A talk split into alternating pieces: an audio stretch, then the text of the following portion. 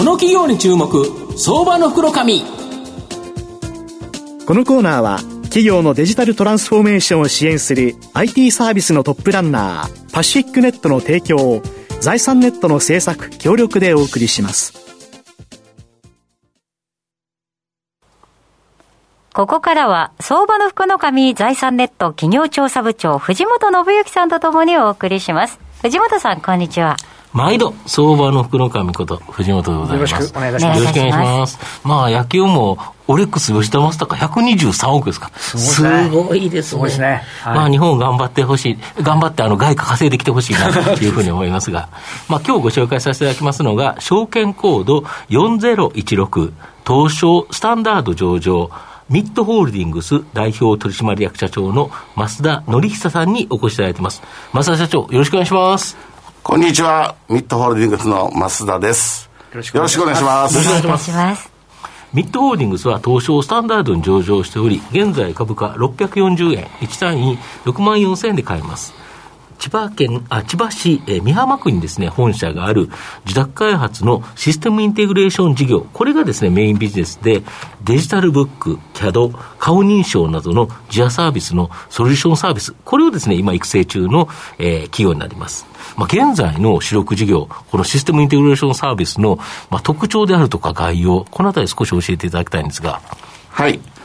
えー、まず、社会インフラとも言えるですね、はい、あの、比較的大きな、各種、機関系のシステムの開発を得意としています。なるほど。はい。でかいシステムっていうことで、これ結構だから、あの、開発の規模としてはでかいから、長年にわたって続くという感じですね。そうですね。長いものであれば数十年、うん、保守まで入れて、うん、えー、結構長い期間、うんさせていただいてます。なるほど。はい、これを御社だけではなくて、まあ、数多くのいろんな会社様と連携して作るっていう感じそうですね。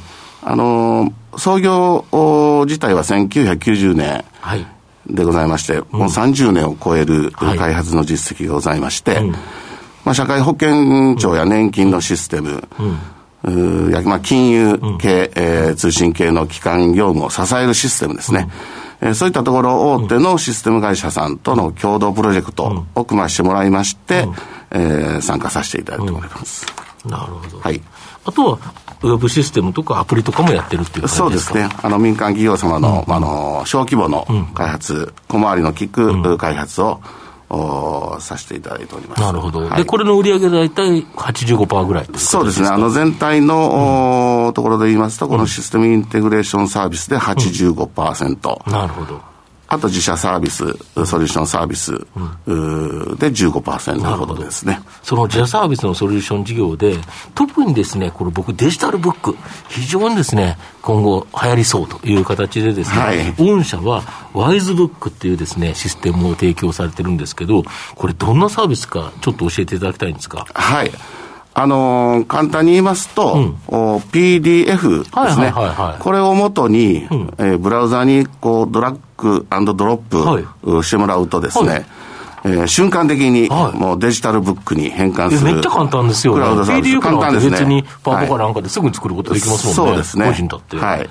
なるほど。えーあのー、まあ、パソコンやタブレット、うん、スマートフォンの画面上で、もちろんペラペラめくるっていうのはもちろんなんですけども、検索やメモなどができる、はいまあ、いろいろな機能を付加しているっていう状態ですね。で、まあ、カタログや社内文書、あとマニュアルとか、えー、常に最新の状態で、はい、えー、どこでも見ることができると。であと、まあ、閲覧の権限機能など、はいはい、も備えた、まあ、うん、セキュアな、あ文書管理と言えますね。はい。で、これは、うん、例えばネット通販のディノスさんとか、JTB の世界最大級のこの旅行パンフレットサイト、こういうところでもう活用されてるとか。はい、そうなんです。はい。あの、通販カタログや旅行パンフレットなどですね、うんうんうん、あの、特に印刷物の多い業界には最適です。なるほど。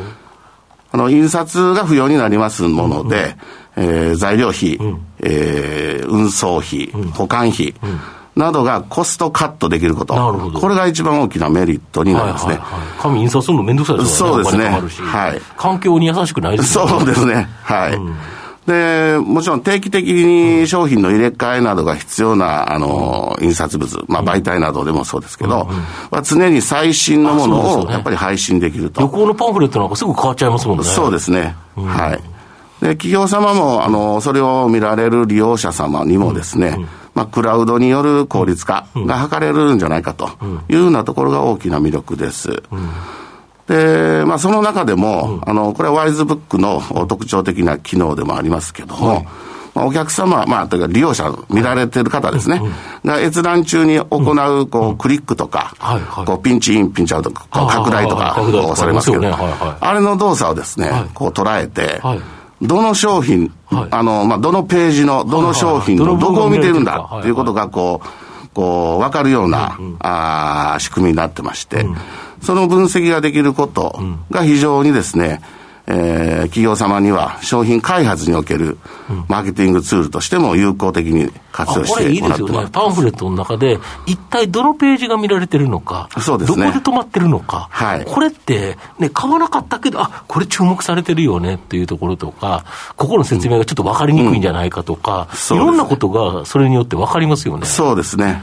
はい、これが、まあ、カメだったら絶対分かんないですもんね、絶対分かんない、ね、後ろからカメラで撮って見張ってないと、それは無理な話で、えー、そんなの全員にできるわけないから、えーはい、そうすると、これだと、一体パソコン上でどうやって見てるか、これが分かると、はい、そうですね。ただ、それによって、またパンフレットを改訂していったりという形で、やっぱこれ、いいですよね。そうですね。なるほど。えー、で今年8月から初のテレビ CM を行ってるんですけど、はい、反響どうですか？はいあのおかげさまでですね、うん、えー、特に関東圏から多くの問い合わせをいただいております。なるほど。で、まずはあの、うん、トライアルから始めていただきまして、うん、えー、まあ、契約に至るものも数多くいただいております。はい。これってあれですよね、課金方法としては、はい、その使っていただいている間、はい、月額課金という形で、はい、まあ、これストック型でチャリチャリもらえるってやつですよね。そうですね。はい。ストック型収益で積み上がっていくから、はい、このワイズブックを使ってくれるお客様、はい、これが増えれば増えるだけ、御社は儲かっていくと。あの、まあそうですね。そうですよね。あの、大阪式で言いますと、儲かりますと。儲かりますっていう感じですね、はい、受託開発だとどうしても人を出してるから、はい、そうですね。その人件費とのあれだけだから、はい、まあ、えー、労働集約的な部分若干あるんですけど、自社、ね、製品ですと、はい、まあ、作るときには、あの、要は開発費用、御社が負担してるので、ええ、かかっちゃってますけど、はい、これさえ超えちゃえば、ほとんど売上高イコール利益に近いような構造に持っていけるっていうことですよね。そうですね。はい。あの、まあもちろん、あの、うん、いろいろこう、バージョンアップとか、ありますけどね、えー、そういうところはもちろんございますが、うんうん、はい。なるほど。はい。御社の今後の成長を引っ張るもの、改めて教えていただきたいんですが。はい。あの、まさに今話題に、えー、出させていただいております、ワイズブックです。はい。これをナンバーワンにします。はい。これ言い切りましたね、今。はい、します。はい。はい、なるほど。で、まあ、ワイズブック、あの、うん、ぜひですね、皆さんにもお使いいただきたいんですが、うん、まあ、使いやすい、わかりやすいは、うん、これはもうもちろんです。で、先ほど言いましたようなマーティ、マーケティングのですね、分析要素をさらにもっと強化しまして、はいあの、企業様の利益アップにつなげていきたいと。この利益アップと言いますのは、まあもちろん売上のアップ、えー、先ほど言いました、印刷が不要になることによるコストカット。こういったことで利益につなげていきたいと。そういう意味では、あのー、非常に、えー、重要で、必要なツールとしてですね、えー、国内、うん、またはもう海外にも、サービスを追求していく、うつもりです。なるほど。はい。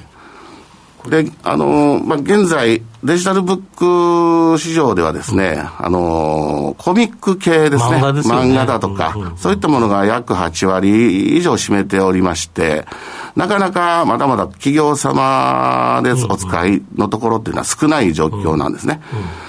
うんうん、で、今現在は、あの、DX が進む中でですね、社内文書などでも、企業様の中でもですね、もっと、デジタルブックが使われるシーン、えー、あるいはニーズがですね、えー、見込まれると考えております。そういう意味では伸びしろはですね、非常にあるのかなと考えておりまして、えー、ワイズブックを一つの文書管理のプラットフォームとしてお使いいただけるものと確信しております。はい。ちなみにあの、先ほどブラウザにドラッグドロップすることで瞬時にデジタルブックなこれ、はい、この仕組みっていうのは、なんか素人に分からせると、結構なテクがなんか結構簡単にできるようなイメージがありますよね。えー、結構簡単にできる、あの、白、あの、お使いの方がですか？そうですね。でも、裏方は大変なような、はい、裏方は、あの、非常に、あの、テクニック。それがノウハウになってる、ね、そうですね。はい。そこのエンジンをもちろん持ってます。はい。それと、あと、あの、これ MIT ってモストインプレッシブテクノロジーの役なんです な何かなと思うんですけど、これも結構やっぱ、しゃべりかかる意気込みみたいなものもあるわけです、ね、そうですね。あのー、まあ、そこは、えー、我々以前からもう30年から、はい、あの母体、もともとの母体は違うんですけども、はい、あのー、2009年にミッドホールディングスとして、うん、えー、グループ化しまして、そこからそういうポリシーでですね、はい、やっております。はい。ありがとうございます。まあ、最後まとめさせていただきますと、ミッドホールディングスは自宅開発のシステムインテグレーションサービスで安定収益を得ながら自宅開発のソリューションサービス、これを育成している企業になります。デジタルブック化を支援するワイズブック。これはですね、やはり SDGs に即したペーパーレス化というところが環境に優しくですね、まあ実際にどの部分が見られたかの、こういう機能もあるため、マーケティングデータも収集可能と。まあ、今年の夏からですね、テレビ CM を行うなど、積極的な広告宣伝で、まあ、大きな成長の可能性あるんではないかなと思います。中長期投資で応援したい相場の福の神のこの企業に注目銘柄になります。今日は証券コード4016東証スタンダード上場ミッドホールディングス代表取締役社長増田則久さんにお越しいただきました。増田さんありがとうございました。どうもありがとうございました。した藤本さん今日もありがとうございました。ありがとうございました。企業のデジタルトランスフォーメーションを支援する IT サービスのトップランナー、東証スタンダード証券コード3021パシフィックネットは、パソコンの調達、設定、運用管理からクラウドサービスの導入まで、企業のデジタルトランスフォーメーションをサブスクリプションで支援する信頼のパートナーです。取引実績1万社を超える IT サービス企業、東証スタンダード証券コード3021パシフィックネットにご注目ください。この企業に注目、相場の袋紙。このコーナーは企業のデジタルトランスフォーメーションを支援する IT サービスのトップランナーパシフィックネットの提供を財産ネットの制作協力でお送りしました。